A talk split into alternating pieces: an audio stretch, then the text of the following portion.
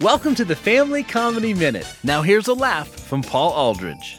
Or, or there are a lot of confused drivers. Do you find this in the LA area? Some, some very confused people, just kind of veering aimlessly, you know? Like when they, they see certain road signs, they, they aren't sure how, how to react, you know? Like some of these people, like every time they see a sign that says exit, it's like, okay.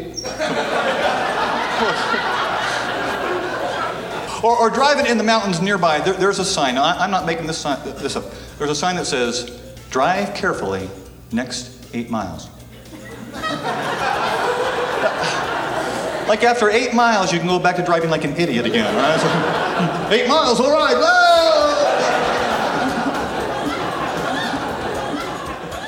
We hope you've enjoyed this Family Comedy Minute brought to you by New Missions. Tell us what you think at FamilyComedyRadio.com.